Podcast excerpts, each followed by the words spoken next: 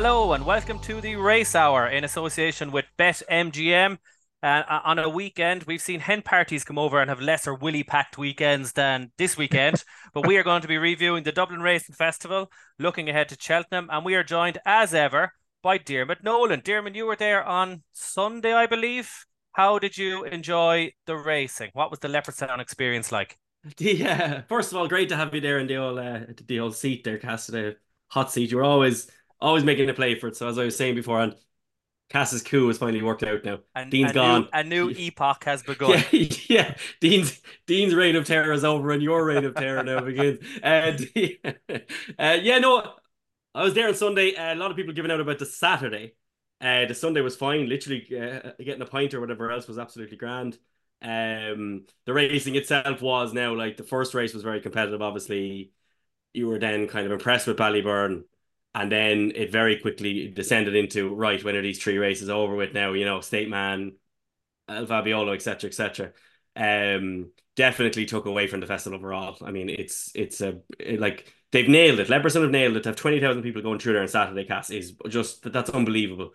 Um, they've nailed their marketing. They've nailed all of it. Bar they could obviously do with some more uh, facilities now, but again, the more tickets they sell, I'd imagine the more all that will improve as well. But it is the racing is a massive issue, and we're sleepwalking into it. You'll see the same lads on Twitter now defending this and saying that it's not Willie's fault. We all know it's not Willie's fault, but to be sat here still now looking on as Willie just absolutely dominated every single race, like even when the favorite flopped, it was still his outsider winning it. Like even the mayor's bumper on the last day, the favorite one didn't run well, Aurora Vega, and it was his other one that won it.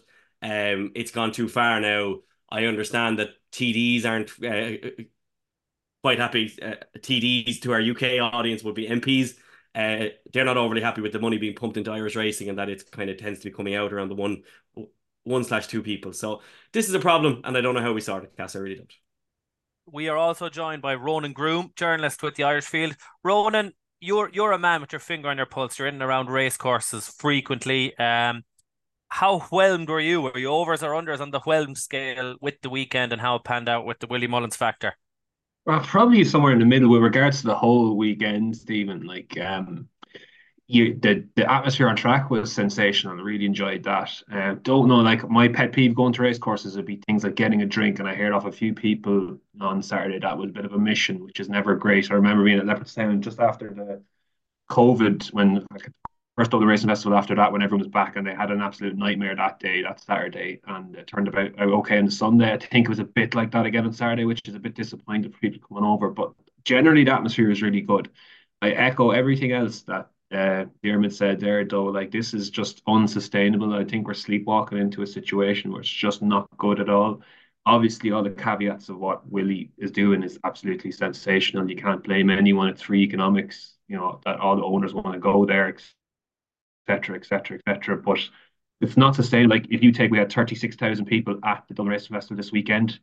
Like if you had every Dublin Racing Festival like what we had there, Willie winning all eight Grade Ones, you know, really uncompetitive racing in, in obviously State Man and Fabiolo and and the two horse race that turned into a, a, bit of a mess altogether. That's just not sustainable going forward. You just won't get thirty six thousand people coming to that every year. So I don't know. HRI don't have a clue what to do. I don't really have much of a suggestion other than to implore owners, I guess. Maybe it's down to the people that own these horses. You kind of really need to implore them for the good of the game. They'll probably just say, "Here, it's my money. I'll do what I want," and they'd be obviously well entitled to it. But for the good of the game, could we start spreading a few more horses around and, and making it a bit more competitive? Because all this willy talk um, is, is, kind of uh, draining now, and, and you can well believe with the, the, MPs and the people who are criticising racing, and they turn on RT racing, all literally Brian Gleeson talking to Willie Mullins after every single race to kind of go, what are we doing here? Look, positives and negatives, and I'm sure we'll delve, deep into the action, but uh, all in all, yeah, kind of 50-50 on the weekend as a whole. Yeah, yeah, there there is that feeling and that sentiment, and, and there is things can be done. We've spoke about it often on this podcast. Things that can be done in terms of uh, restrictions, and the program book, especially as a place you can start. Very hard to, to restrict trainers numbers. We all understand that, um, but the program book forced them into um, forced them into running against each other more. Uh, there's too many too many open races, I would say, and, and we could filter start that way anyway. And, and, and a lot of the Christmas races repeating, we could probably do a better job there. But we will talk and about the racing now. How we're going to do it on the pod. We're going to go novice hurdlers, novice chasers, and then open championship races. So starting with the novice hurdlers and and with the view to the supreme. Uh, and Ronan, we'll start with you as our guest. Ballyburn, how impressed were you, and how do you think the supreme market is shaping up now after the weekend? Yeah, pretty impressed. I'd say I'd go odds on he'll end up in the Supreme after this. I just think that this is uh, what Willie looks for in a Supreme horse now. He's a big old cruiser, isn't he? Just the way he goes through his races, his head is kind of dipped down and, and he just wants to go faster than he's actually been let go. And I think he's won this pretty comprehensively, isn't he, really? Um, I know a lot of people will have him earmarked as a as a Ballymore horse or a Baring Bingham horse at the start of the season. But I don't know. I just looking back at the uh, Willie's winners of the the Deloitte, or as it used to be called, it used to be over two two, and it probably was a bit more of an even spread of what, where he went then. But I just kind of went back and looked all 12 of his winners, all 11 of his winners, and just kind of looked where they went. So if you start from the very start, you go, it's Ballymore, Supreme, Supreme, Ballymore, Albert Bartlett, Ballymore, Supreme, Supreme, Supreme, Ballymore, Supreme. So the the, the four last five winners have gone for the Supreme, and that's basically since the race back went down to two miles. Uh, and he just has a look of like Appreciate It or a Classical Dream, doesn't he, from the front?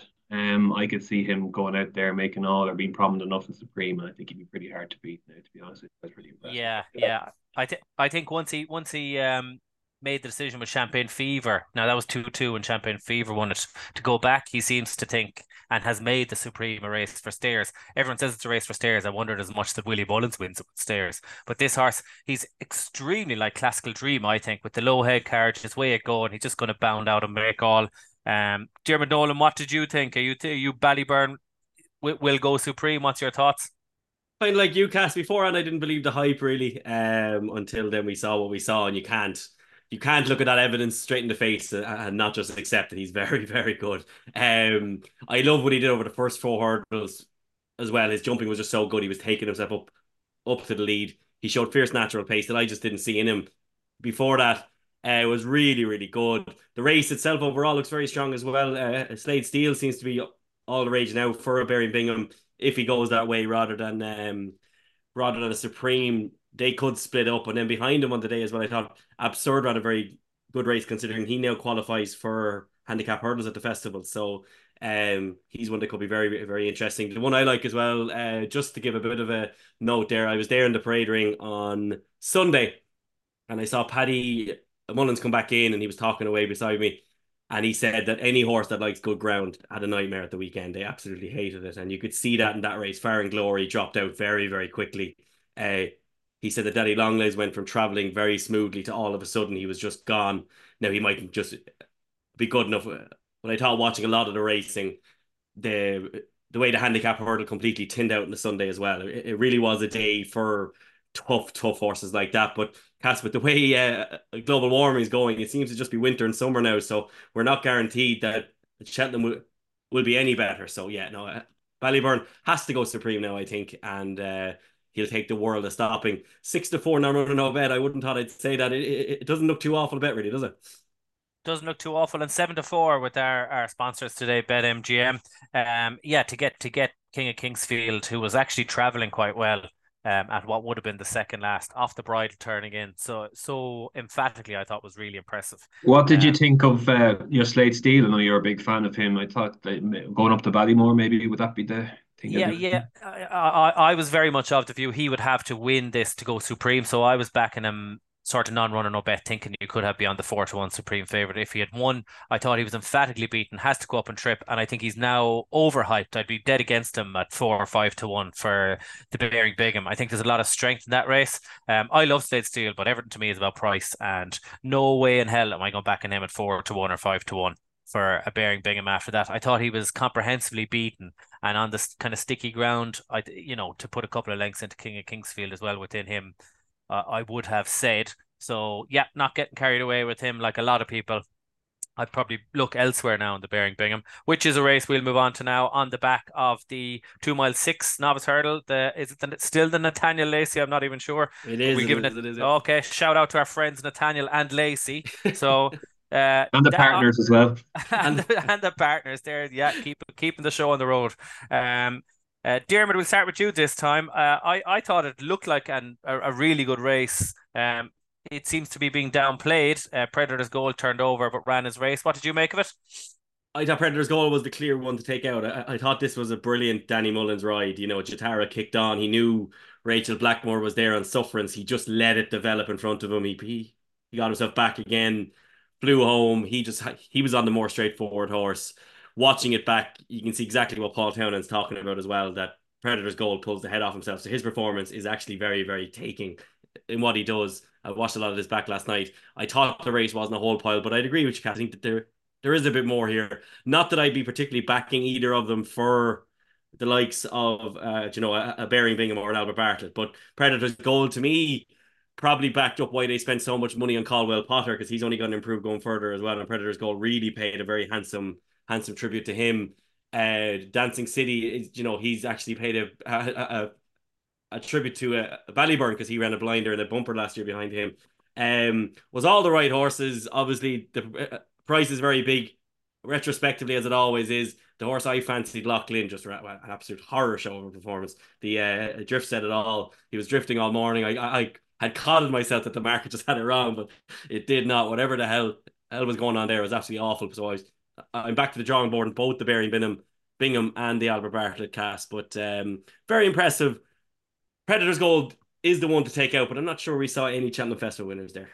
Yeah, it's somewhat agree. Predators Gold. I was watching it back there. He, he did throw the head up in the air a little bit now, coming up to the line. So I'd be, I'd be, I'd be worried about him. He probably did plenty though to do that though, as in he, he, he was probably just bollocks, was he? As in He you did, know, but he's, he still has to say two five in a Baring Bingham. Uh, you know, I don't know. Yeah, I, I, I, last night I, I was driving home from the airport. Uh, I was over in Birmingham the weekend. I was thinking, God, Predators gold. Uh, On first watch of the race, I thought he travelled really well into it.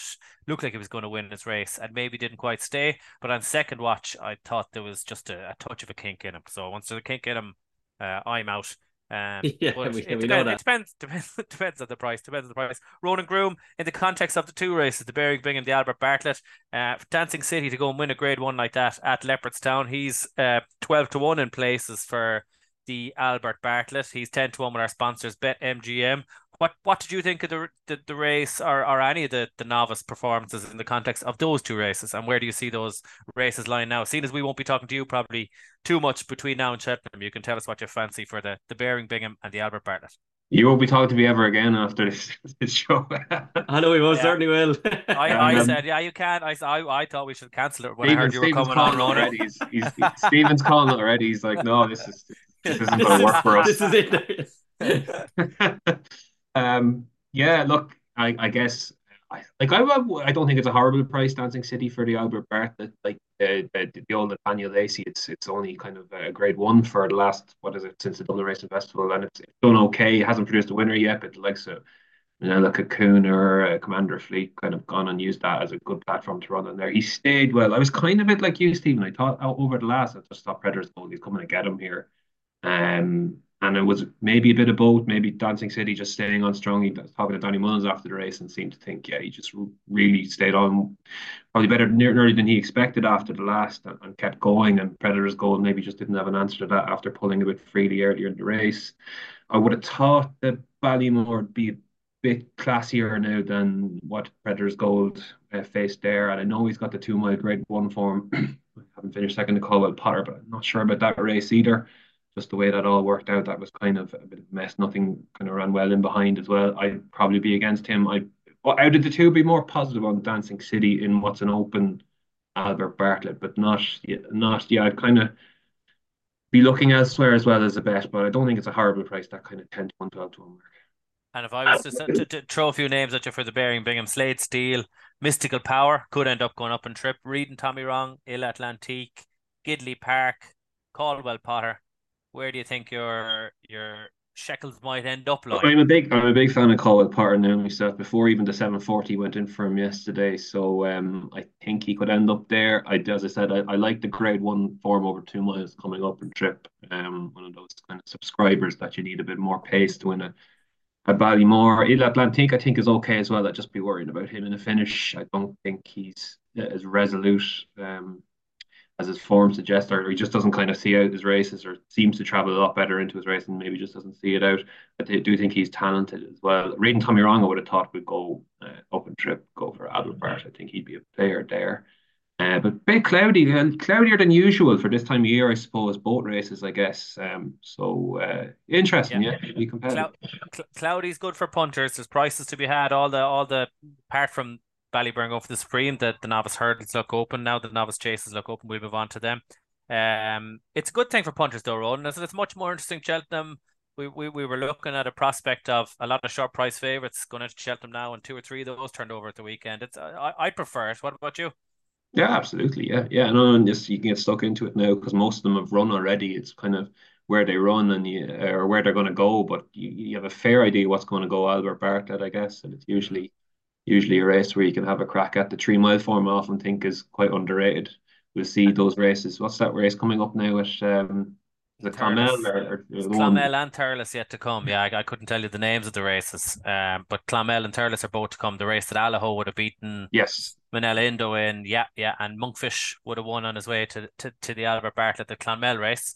So I think both both those races are, are coming up, if I'm correct. I think it's great, it's great, and we should have big fields as well because I think there'll be plenty of um, trainers both sides of the Irish Sea will take their chance. We didn't have it on the running order, Dermo, but I'm going to ask you about the over other. Uh, well, it's not a novice hurdle, but the Triumph hurdle market. Um, the Irish came out. A lot of people saying they didn't rate this race. What did you think? Yeah, so apologies. I actually completely missed that out of the, the running order for fair play, Cass. Um, Cargis was very good, uh, but Jesus, it, it's just hard to see that form getting near Sir Gino. I thought Majborough was the one to actually take out for a debut run. I thought that was huge effort. Uh, trying to go from the front. That was very much a uh, Mark Walsh trying to figure out what he had under him and just said, look, we'll go for it and see uh, see what happened. I thought the horse hurdled beautifully, and I just thought it all got a bit too much for him at the end, but I thought that was completely reasonable for a first time effort. Um, he'd be the one each way that I'd be playing there, but Sir Gino has put away Burdett Road and he's eight to one. I think that that says it all about the market. That uh, Sir Gino's odds on Burdett Road is only eight to one, and he's third favorite after being absolutely buried by uh, Sir Gino. So Sir Gino to me, uh, Cass looks very hard to beat. I think it's very easy to, to find a few each way values there, like Nurburgring or uh, etc. But it's uh, it's a division where you be looking for, uh, for an each way angle without necessarily looking to uh, take on the favorite, who all of a sudden has really stamped himself on this market, hasn't he? He he has he has. Now that said, it's going to be the it's going to be the first race on a Gold Cup day uh, it's going to be a buzzy market and taking odds on when you're facing down maybe 12 or 14 runners come to the first and a buzzy Friday is going to look a bit different if you ask me.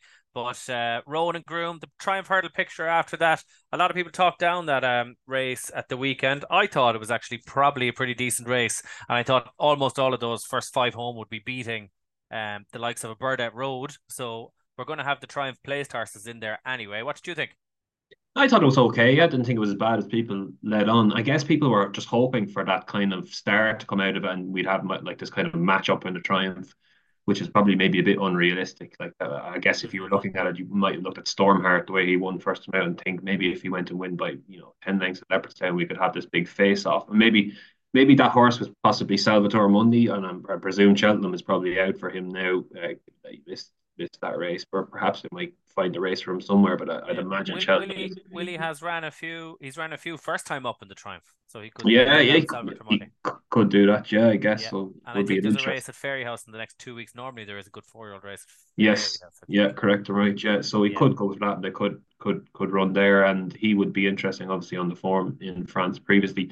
Um, Diarmuid uh, mentioned them briefly there. If I was having a bet on the race now, uh, forced the hand, I'd go with Nurburgring, uh, just on the on the form line there and like he was in between Kar- Karjizi and um, Karjizi, who I'm, I'm reliably informed is it's it's pronounced that way. I think it's some sort of Indian word. Did you yeah. yeah, I heard Ruby just completely dismiss that racing TV. He wouldn't have it. He said, "No, no, this horse is now in Ireland. She can be called what we call her.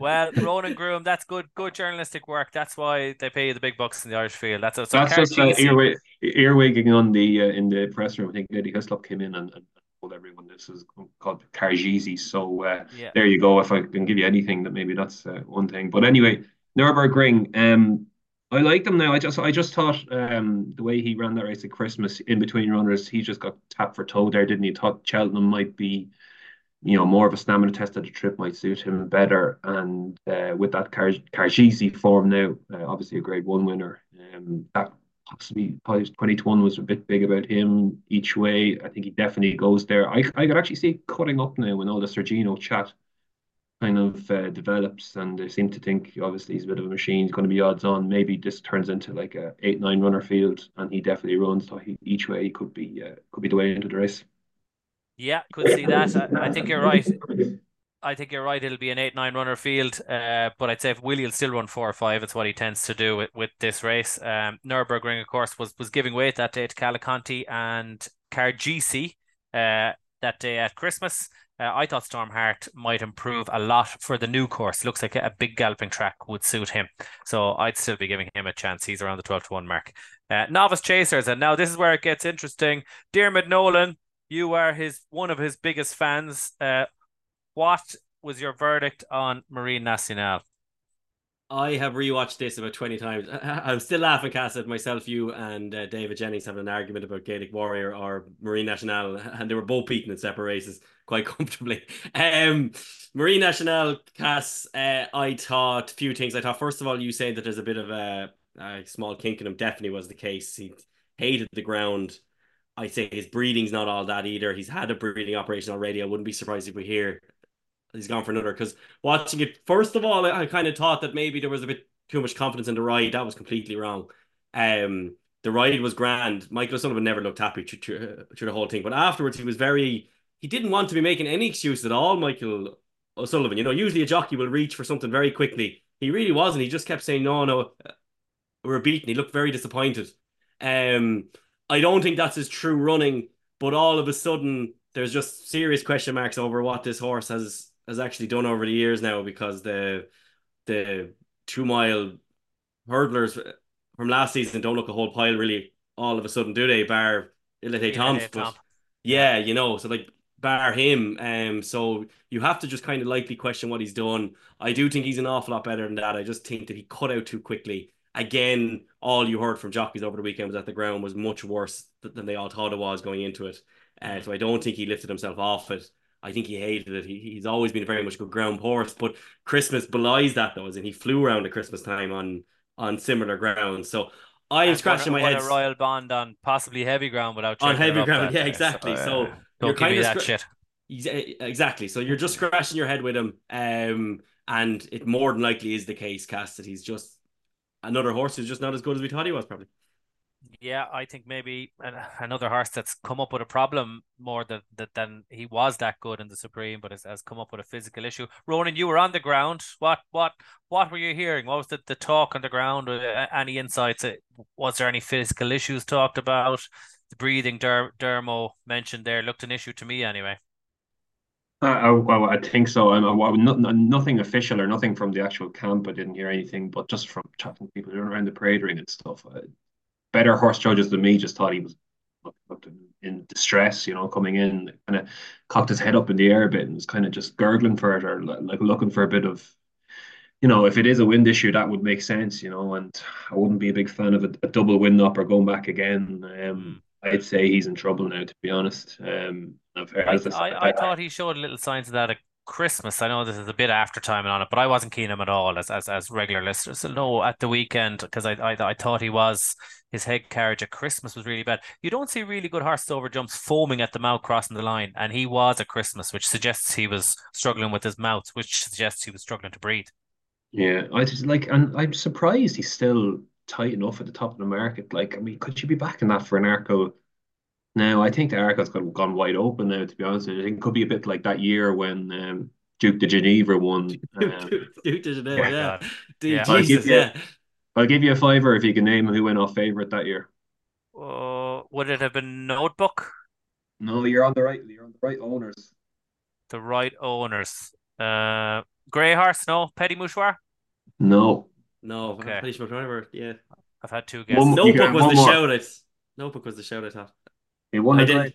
down in uh, who won, him, won a grade one on him down in Limerick on St. Stephen's. Oh, Hardline. Hardline, is it? yes. Ah, correct. yes, yeah. So He I think off it could be that. I think it could be that type of Arkle. To be honest, I didn't know he went not favourite that year. That's gas. Yeah, Do- dodging bullet style Arkle, maybe. Yeah. yeah, perhaps. And Um, any but any views on it, or, or uh, take I think it's now, like like? I, I I do think the the winners could be slightly underrated, none more so than Willie Mullins, who who tends to.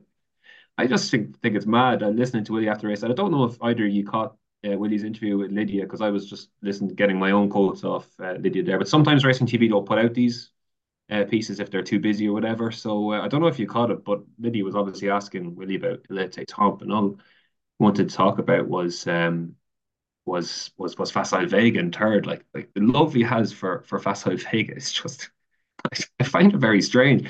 And like he ran okay, Facile Vega, but I wouldn't be I wouldn't be very positive on going forward. I think he needs that sort of ground, and he probably saw the best in there back on quick ground at Cheltenham. I'm not sure about him at all. And it's just a bit of a it's uh, it's kind of like Willie seems to get these horses where he he, he it's a mission horse for him or it's his own cliff horse, and I'm not sure um we'll ever get to see that the kind of what he sees at home or, or what he wants he's dying to prove to everyone. But um it's just it's just interesting if you own Dilla He was similar. Remember with Ramillies as well. He absolutely loved that horse. Yeah. He used to go on and on and on about him, and he'd horse it nothing. Yeah, yeah, but like I wonder if you if you owned Il Etait Temps, and this is the second time this has happened because it happened last year at the Dublin Racing Festival. Remember when when when and went off too quick he was out to criticize Townend straight away. No talk about the actual winner of the race. If you own them, it's like it's Yeah. like it's, Willie has this weird autonomy of power that he can just basically do and say what he wants about horses. But this is this is just after Ronan at Christmas time, where his Willie's son told another jockey not to be going up the inside on that horse again Yeah. in a Grade One. Like Yeah. it's it's very odd. Like I mean, those owners must be looking on, going, I don't know what's going on here. But again, They they, to, and they, they should be more careful with their language. Just in, like, maybe we all know what goes on, etc. But like, the way they talk about races like that, and Willie especially, I don't know. It's just, I just, I, I just put myself in the shoes of the owners of Il Etait Temps, and all you've been asked, you're you, you given like tr- Lydia, like literally asked him three times about the winner, and he went back to Facile Vega. Just, oh, but Facile Vega, you know, back at Cheltenham, he's got the know-how around Cheltenham and all. Just strange, but anyway, a wide open Arkle, and uh, yeah, I t- tend to take the winner as a bit underrated. So Awful. Ronan Groome calls for the syndicate-owned Il Etait Temps owners to make a power move and take the horse out of Willie Mullins. Yeah, uh, for the good of in the game. This Yeah, is- for the this good of the what game. need.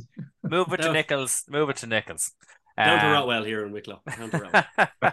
yeah, yeah, having his best season ever. All's going well. Uh, he's a he's a man that can't complain at the moment. Okay, so and uh, the the next uh, as we jump up the trips in the divisions with the novice chasers, the Turners market, another market blown wide open. Ronan, we'll stay with you. Um, you were there. Gaelic Warrior was acting up. He's done it before, uh, I believe. Um, what did you make of it, and what did you make of File in light of that with the Turners and Brown Advisory picture? Uh, I wasn't actually there, Stephen, but I was watching uh, closely on, on television. Um, I heard I heard different things about Gaelic Warrior in the ring. Some people seem to think it wasn't that big of a deal. Other people would say he was a bit lively. Um, the race was just bonkers, wasn't it? This went from the best, possibly the best novice chase we were going to have all season to the worst, literally. Like um, I, I tweeted out earlier that morning a tweet that will probably never be uh, would be right up there for aged badly uh, category because I, I quite like that natural look in the first. Uh, she was beaten after about halfway through, and then had suggested the same tweet that this race could be the best race of the season or the best novice chase, and it was just a shocker, really. Like Gaelic Warrior, I don't know. Like he, Willie seemed to think he was beaten after something happened at the fifth last or the sixth last, and Paul kind of had accepted it from there.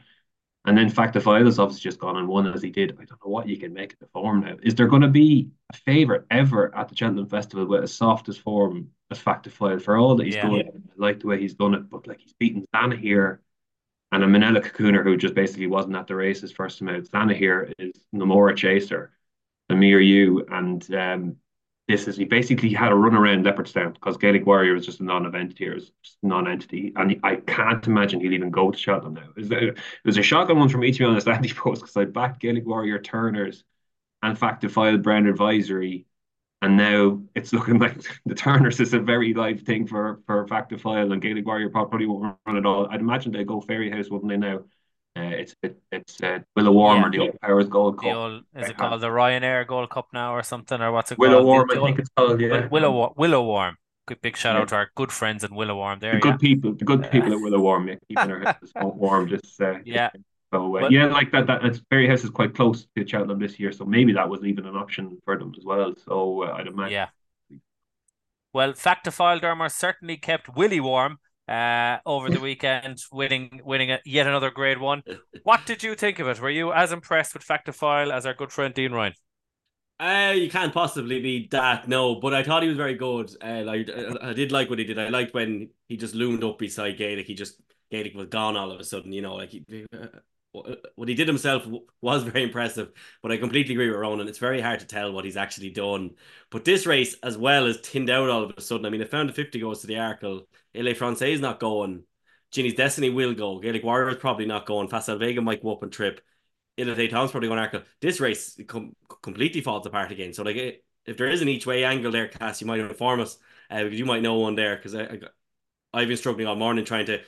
I was really trying to find a wise guy price here and come in with a twenty-five to one shot, but I mean like. Minella Cocooner's only 33 to 1 for this, which kind of says it all, really. Um, it's a completely wide open race. It's not one that I'm massively keen kind of get involved in. I think he'll be hard beaten. I think what he's done is very good, but as Ronan said, I can't can't disagree at all with it. It's just very hard to put any substance on what he's do on what he's done. But the likely second favorite, Ginny's Destiny, that horse has been doing it in handicap company as well. So it's very hard to ascertain what what Ginny's Destiny has done. So it's a very well, you know what just Ginny's Destiny's doing? He's he's probably, you know, going to run somewhere in the 150s around Cheltenham on the Wednesday. So that that that that's what you have to beat. But Fact To File has done absolutely nothing, I would say, to even suggest he's ran anywhere near that yet. I I, I would say Gaelic Warrior. uh, he ran to about 150, I'd say, did he? well, you can you can't put a number, I think, on Sunday because yeah. Gaelic, Ga- Gaelic Warrior was jumping him into the ground for the first few fences. Then, Ah, but Jesus, at the track though, how how far right uh, Gaelic Warrior went to the first two was mental, yeah. Yeah, yeah, yeah, yeah. And but but he it was very unusual in that he had a lead and all of a sudden turning into the back, Fact To File was in front, which would suggest that the way Gaelic Warrior travels powerfully, all wasn't well. I don't know. then- He got uh, looking at Twitter today. He's he was back out working today, and they couldn't find anything clear, clinically Yes. off with him. I'd be all. strongly of the view he didn't give remotely his running, and therefore Fact To File basically had a gallop around. I think, and then you're taking six to four. I think he jumped right and he threw a strop. Then when it wasn't going well for him, I thought Mark Yeah. Walsh sat off him, happy enough that he was going so far right that Mark Walsh didn't even need to be challenging jumping wise. He was just going to let him let him hang himself. Uh, Yeah. I find a crude saying. Uh, I think it's a, I think Fact To File's an atrocious price, is my point. Yes. You know, you're Yeah, based I on what he's done. Like two two races that have completely fell apart. Who would you be uh, looking at there though? The American. Uh, well, I'd be very much of the view. I've said it before. American Mike, when he's fresh, is a really, really good horse. Uh, he he hammered Fact To File. Was it Fact To File or Corbett's Cross? Sorry, I mix up the two back of those. file, horses. back to file. Yeah. back yeah, hammered him in the beginner's chase, and and while I actually had a good bet him sixteen to one anti post three places at the weekend and wasn't too happy to see him taken out.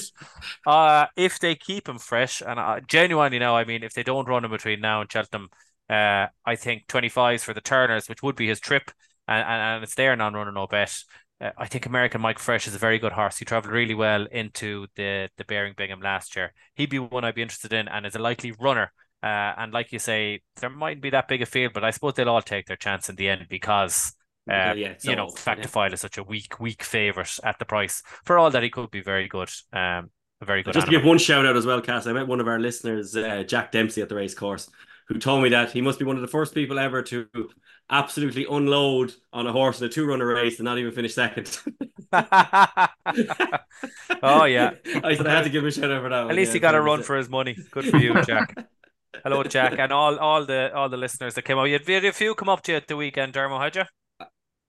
a few. Yeah, met Ronan Doyle and a few more. Yeah, no, all there, like Ryan Tuberty going around the place. all all good people, Cass. As uh, as we always knew, all the race our listeners, they're all good people. Yeah, and and I I don't know, is it worth talking about the Brown advisory? But it's on our running order, I suppose, in the context of this. Uh, the whole picture looks shady now. Ronan, um, seeing as you're never coming on again, we've confirmed that. what do you think about the Brown advisory picture now at the moment? Like I, I could see Fact To File is still going here. Like uh, it seems like the only person who has any sort of autonomy or power over Willie or can tell him what to do is is, is the great man uh, with the green and gold and, and Frank Berry. So perhaps Fact To File they might still want to run him here, but depending on what they want to do with Corbett Cross, there's obviously due to run in the two and a half uh, the City Isles there, and Emmett seems to be talking to Emmett at the start of the season seems to think that two and a half miles is kind of where they hopefully end up with him kind of utilizing both the, the speed and stamina aspects there. But who knows? He could go anywhere. No one, no one. He didn't stay at Christmas though, did he? He just didn't stay blatantly. I thought at Christmas time. Yeah, so I would have thought the two and a half mile might be a better option for him, and I could see, um, I could see that happening. Like Grangeclare West, you, you obviously have to take into it as well. Just to, obviously disappointing he didn't run. Hopefully he's okay. Like I think Stay Away Fay probably because we're on to a fair standard so far. I'm a big fan, obviously, of the Albert Bartlett winner kind of coming back for the Brown Advisory. I think that's a pretty solid form line, um, generally speaking, uh, and obviously did quite well the last day um, out, of, out in open company. I would have thought he'd be maybe a little bit closer to favourite or that sort of thing. I do like. Fact, Fact To File is a, is a atrocious price on form, but the vibes, I guess, you have to just account for what the vibes are from the camp. And just being there after he won at Christmas, it's just I don't know how do you, how do you price up a feeling or a vibe or something? You probably can't. And probably you know straight to the poorhouse if you're going to do that for your consistently. But just you have to uh, kind of um, account for the feeling from the camp, and it just seemed got the vibe off Willie Mullins that they really really liked this fella. It took ages for us for him to come over to us after that that Christmas that win over Christmas, kind of debriefing with JP and, and Frank, and uh, they're all there and. Just you know, just got the feeling that there's a there's a lot of hope behind them. So uh, yeah, very interesting race, but Stay Away Fay be the one for me at the moment at the prices that might be a tiny bit underrated. Very good. Okay, Dermo, we know you're you like Monty yeah, Star, yeah, yeah. so we, we, we won't bother going. Keep on trucking, yeah. Keep on trucking. Yeah, yeah, yeah. Uh, uh, El Fabiolo, mighty uh, impressive, hugely impressive. What an engine on the horse. Um, we'll move on to the Open Division staying. Uh, we'll talk about the Champion Chase quickly and the Gold Cup. Um, El Fabiolo, with the shape of the race now, and El Fabiolo going to be so strong and so few runners, could we? Could you give Jonbon any little squeak, maybe dirty each way bet or anything like that, Ronan? Uh, it wouldn't be my style now, to be honest, uh, uh, Stephen. I, I do like Jonbon, and I was kind of pro, more pro him than probably most people were at the start of the season. I thought good ground or better ground might just suit him as opposed to last year's Arkle, which was a bit softer. Um, I just couldn't. I, he let me down the last day. I think just jumping wide has a lot of questions to answer now. El Fabiolo was just a brute, isn't he? And I used to kind of think I used to look El Fabio and go, one of these days this mistake is going to get him, it's going to it's going to stop him or something. But he seems to be able to just make these mistakes and get through it, which is quite unusual for a two miler. But uh, he just doesn't jump as well as, as the best ones do. But he, he can he can survive a mistake if he has to. And thought he actually jumped much better than he did at Cork, uh, which was like kind of my alarm bells were ringing for him after Cork. I thought he was stickier than usual there on his comeback, and Fil Dor got quite close to him as a result. But um, much better there. The Dinoblue, you know, shouldn't sleep on that form. She's been pretty progressive this season as well, and absolutely couldn't get near him. So definitely the one to beat. Yeah, he's like a snow, snow plow driving through this stuff. Uh, Dermo Yantad and El Fabiolo, or we move on? No, no, I just actually love the fact, Cass, that he, he's learned how to make mistakes so well that he doesn't need to fix his jumping at all. He just handles hitting a fence. He belts a fence and it just doesn't take a scratch off him. It's a phenomenal way of getting around because usually you would say with him, I'd like to take him on because he's, you know, he will make a mistake, just doesn't knock a feather off him. He's learned how to find the leg very, very easily. He, he made a few bad jumps at the weekend again, and he just finds the leg so so simply that yeah, he's a horse. He's he's relatively brand proof, really, Cass. Yeah, I suppose the only thing is he's he's probably due. It's one of these racing. Uh, these things become uh, common parlance in racing. Marine Nationale is going to be the next Arkle. Paul Town Townend always manages to pick the right ones. These things are always blown out of the water. So at yeah, Cheltenham, El Paul Ta- that Paul Townend right race one needs to go away now anyway. Definitely. Yeah. yeah, yeah, yeah, yeah. That was kind of due due due a change. Um, we said about could Jonbon be the greatest dirty each way bet of all time? He certainly won't be because State Man looks to be that. Uh, I, I cannot believe you can still back this horse at seven to two with three places. Um, Ronan Groome, I don't want to hear this will close your account. That's nonsense. Get down to the shops and have as much on as you can. Would that be the, the, the that would be the safest responsible gambling message, wouldn't it? You have to gamble yeah. responsibly and put on one of the best bets you will ever see in your life. Yeah, why not? And then have your picture taken in that shop forevermore, and uh, you'll probably never be able to walk in there ever again. But uh, yeah, uh, look, God, and you know, like the and people will say, oh, the, the each way part of it, yeah, you, your your overall money place wise there. But is the win part of life here, lads, or am I clutching at straws? Hundred percent alive, isn't it? Hundred percent alive. You have a horse mean, coming coming from the back of a a slight setback a horse who jumps so low he could make a mistake. I put it this way, Ronan: if if if if if Constitution had made one bad mistake that cost him four lengths, it's even money each or two, isn't it? No. That's that's a fair way of looking at it, yeah. And and and he has had a apparently has had a, a bad scope or whatever. Um, whether how, how, how much credence we give that, um, or that's just a part of Nicky's kind of playbook for for not running whatever. But God, if there was one result, like betting aside, if there's one result at the Cheltenham Festival that I'd love to see, I'm probably going to go at Kevin Keegan here, but I'd love to, just if State Man beat Constitution Hill, that would one be one for the little guy there with Willie Mullins winning the. I know, I know, I know. It sounds mad, but like State Man, you just love to own him, wouldn't you? Like, ah, what a fabulous horse! Absolute pro, and has ran like shows up to every gig and runs his race, and it's just rock solid. Whereas, and, and this isn't it sad to be like kind of feel like you, you're against Constitution Hill. Has nothing to do with the horse at all. It's just the way he's been campaigned by his uh, owner and trainer this year is actually just, I don't know how you feel about this, lads, but just very disappointing to me. I just think it's really frustrating to watch. And you nearly want horses to beat him now, or, or a horse like State Man has been the polar opposite, you know, just shows up to every gig and does what he does. So I'd love to see it now. Yeah, yeah, I'd like to see it as well. I think. I think the thing with Nicky is the fact he says he's going to do one thing and then does the other is more annoying. Willie, Willie would tend not to do that, and I'm not a, a huge Willie fanboy at all. Um, Dermot, you giving State Man any chance in hell of, of turning over Constitution Hill uh, if X, Y, or Z happens on the Tuesday? I was reading Race IQ the last day, and you know his his jumping still hasn't improved enough to match the lengths that Constitution Hill takes out of him at the hurdles. Const- I personally think Constitution Hill needs to make more than one mistake, like you mentioned there, to, uh, to be evens both of them. Just the ease in which he swatted him away last year, but I love the simplicity in which State Man hammers home in these races.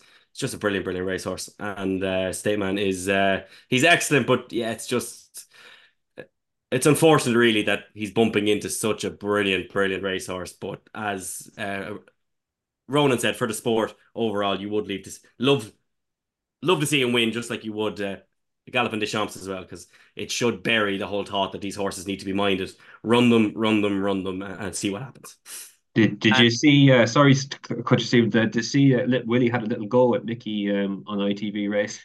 Yeah, it was brilliant, wasn't it? And, and then he said, and then he kind of tried to clear it up a bit and go, oh, well, you know, Nicky's a great man for getting them ready on the big day, which kind of didn't really give more credence to what he said before. it didn't No, but he said, yeah, no, uh, uh, we have to run them. You know, you have to run them. And Paul Nicholls had a similar pop a few weeks ago as well. Um, yeah. because I think the most the most damaging aspect of what Nicky does isn't what he does with the horses. He can do whatever he wants with them. We all know damn well that what happened to to Altior against Cyrname is what has led to all of this nonsense. Mm. Is Altior was damaged that day, and he's been careful with them all since. Um, but the most dangerous thing that he keeps talking about that he's doing this on safety grounds, and that's I think that's what's annoying the Willie Mullinses and the Paul Nicholls that that's not a good look at all for racing when they're talking about not running a horse on safety grounds is you may as well switch the lights off. If that's the rhetoric that, you know, one of our greatest trainer is saying. Uh, and and uh, the other open chase division to talk about, Dermo, is the Gold Cup. Um, what did you make of that race? I don't think it was as straightforward uh, an, uh, an analysis as a lot of people are given. Mm. Um, I heard Johnny Deneen and Paul Kealy uh, saying that I think it was Keeley, maybe it was Matt Williams uh, with, with, with Geno on a show saying that they think that Fastorslow could turn him over in the Gold Cup. Um, the Gold Cup is still the Gold Cup. There's a lot of running to be done over three mile two around Cheltenham. Is, it done and dusted in your mind? I don't see how Fastorslow turns turns that form around. He outjumped him the whole way around. He, I thought JJ Slevin matched it. Uh, the only grounds would it be that Fastorslow takes him on a bit further out? Maybe is that what they're they're thinking could kind of turn that around. But he out jumped him. I mean, again, looking at race IQ, they had the the full fence defense done up, and um, he out jumped him the vast majority of the fences, and he still couldn't beat him. There was a relevant, there was a bit of kind of ease in which Galopin went away in the end. I don't think Cass I don't personally feel that uh, Fastorslow is the one that's going to beat him in a Gold Cup. Obviously, if he underperforms, like you just said there, if Constitution Hill makes an error, that brings a State Man into it. If Galopin makes an error, but Galopin has made errors and he's still beating these horses. He's he's not jumping as well. He kind of every second day seems to put in a serious jumping performance and then kind of goes back into real safe jumping. My angle on the race, which I will be saying for the rest of the season, is I think there's one angle to beating Galopin Des Champs. I think it revolves around uh, game and Fastorslow rightfully believing that they can win this race and having a cut at him from three out, two out. And I just think that he he could hold them off just like Bob's Bobs Worth and Silviniaco Conti back then. And it's something like a Lord Windermere arrives after the last when the horse has you know has won his race twice already and might can hold him off. I think Nassalam is an absolutely huge price in the Gold Cup. Um, I actually shared this on on the group the last they got it from Steve Jones on Twitter, but the the last five horses to win a Welsh Grand National off 11 stone six or more is Elegant Escape, uh, Native River, Carvill's Hill, uh, Synchronised, and then there was one other, but basically it was three Gold Cup winners and one horse that should have won a Gold Cup. Now, Elegant Escape obviously didn't turn out to be a Gold Cup horse, but what he did that day was monstrous. And there's just an angle in my head that, that I just see. Um, I see him fighting off Fastorslow and Bravemansgame, and then Nassalam just arriving over the top and just you know not being able to repel a horse like that who probably couldn't go to pace with them early on. That's the only angle I see left cast I think he is beatable, as brilliant as he is, but I don't think it's Fastorslow. I I, I found that analysis very strange because I don't see what JJ Slevin and Martin Brassil can change now that can actually win uh, win that race. Very good. Uh, Nassalam, you just have to say Nassalam now, Dermo. If we've three months, so how many weeks? Have we five weeks to go? We don't five, five to... weeks at least. It's all. You've, it's all, you've like... done it now. You've done your whole analysis of what's going to win the World Gold Cup. We just wanted to know where you're for against Galopin Des Champs. But that's it. Nassalam. We can play that back, Cameron, clip that bit in, and we don't have to go through that every time we're on the podcast between now and like the Friday. Cheltenham. Back in the day, where you lost it one. Yeah, oh gosh, yeah. how many times could I have listened to the case for Pat's Fancy for the four mile? And it's ours 250 to 1 on Betfair or something at the time. Galopin Des Champs is odds on with all books, uh, Ronan Groome. Uh, would you be a player or a layer? Uh, I'd be a layer, uh, Steve, at that price. Geez, uh, odds on now for the Gold Cup. You couldn't touch it, really, could you? I don't even think it'd be that sort of price of the day. He might just come back out to a, a relatively decent price. The other side of even money, I'd imagine. Um, look, it's just hard to win Gold Cups. Know, I know it's one leopard sound is one thing, and he does look back to his best now. And I echo what Diarmuid said. Like I think you're getting faster, slow, out jumping him there. I think both down the race IQ detail, uh, the race IQ data, the, this length gain jumping, it's like the new XG of. Uh, yeah, it really is, isn't it? So, so Gallop, they had Galopin Des Champs down minus three point one four and Fastorslow eight point one nine. So, like that's a difference, obviously, from everything.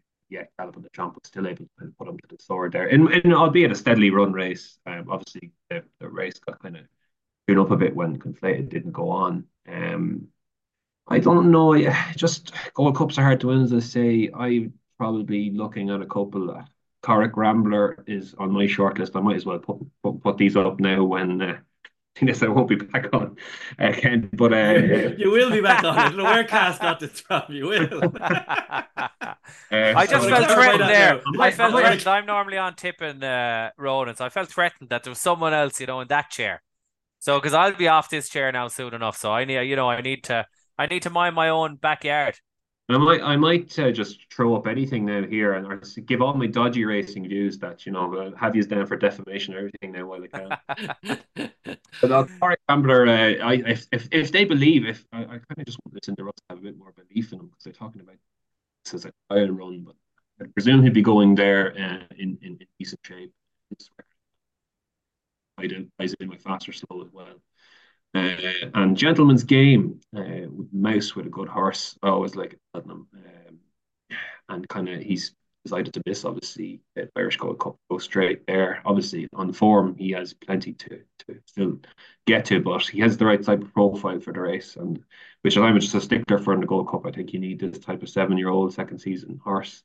And for that reason, I kind of be willing to take on Galopin Des Champs still down to the unique test that is the Gold Cup.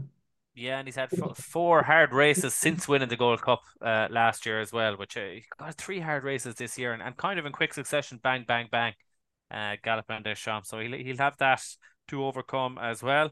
Um, as we wind down the podcast, we get to notebook horses for the festival. Uh, while you think about that, Ronan, Dermot Nolan, anything go into your notebooks, maybe even for the handicaps at the Cheltenham Festival?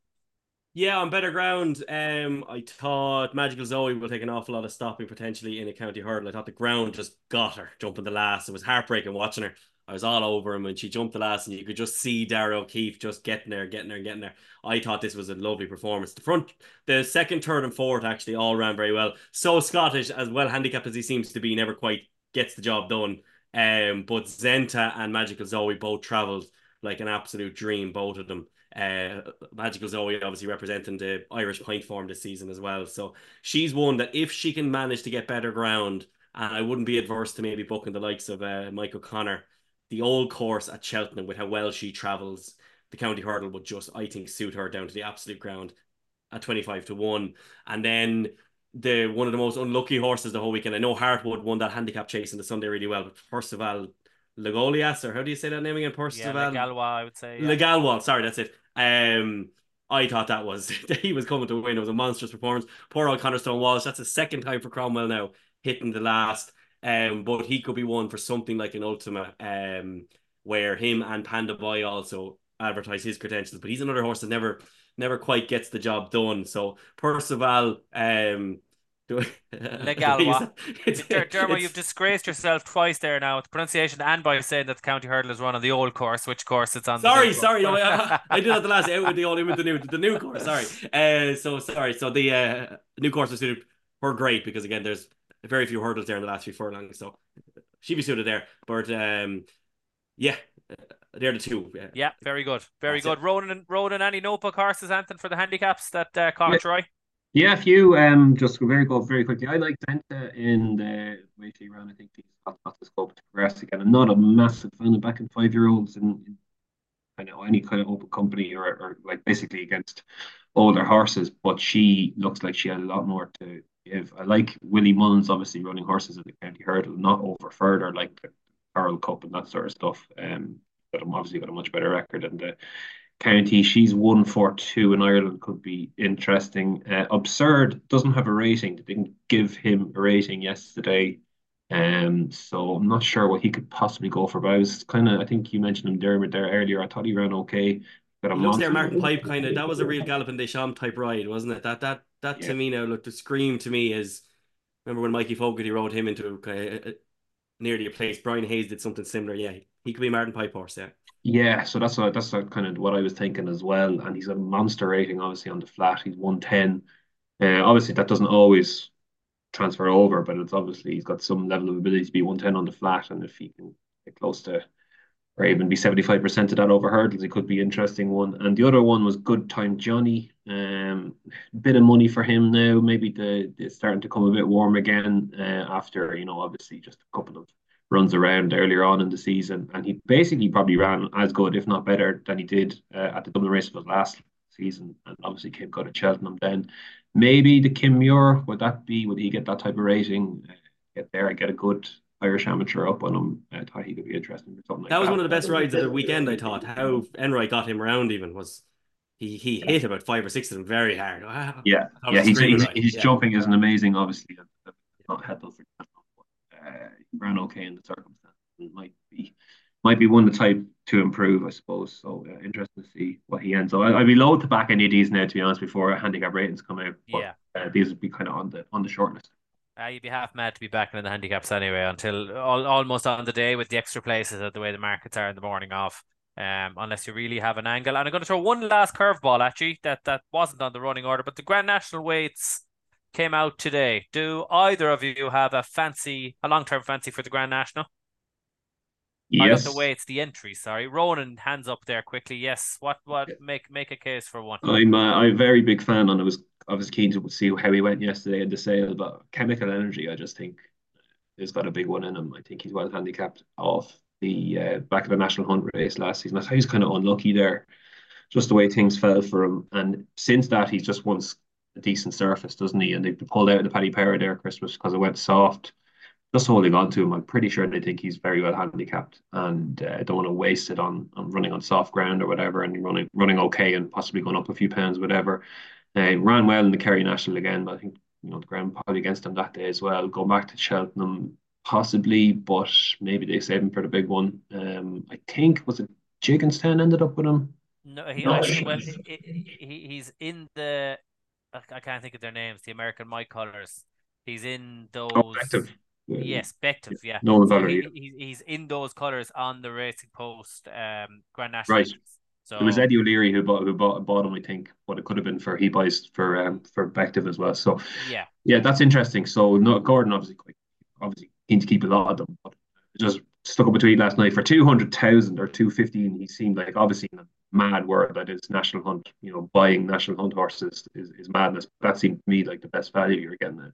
A, a, rock solid national horse there at least get you to the big day, and he'd be the one I'd be looking at. Yeah, back to him at sixty sixes or something for the national. Very good. Dermot Nolan, Ant for the national. Mahler Mission, Cass again. I don't need to uh, go on too much. He's a horse that broke our hearts in this podcast, but I think uh, the way he went through that race was one very uh, reminiscent to me of a horse that would handle Aintree quite well. That he just would, you know, uh, Plamos along. He mightn't have had the finishing kick of a that's all right, Gino, but uh, he might need to over four miles plus. So I think he's uh, he's one I like for definitely.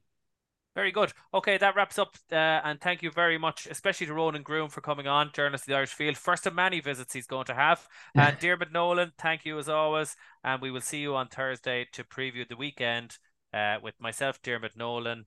And who's on, Dermot? On Thursday? Paddy Aspel. Paddy Aspel. Paddy Aspel. Great. Of the most admirable chasers you could possibly wish to see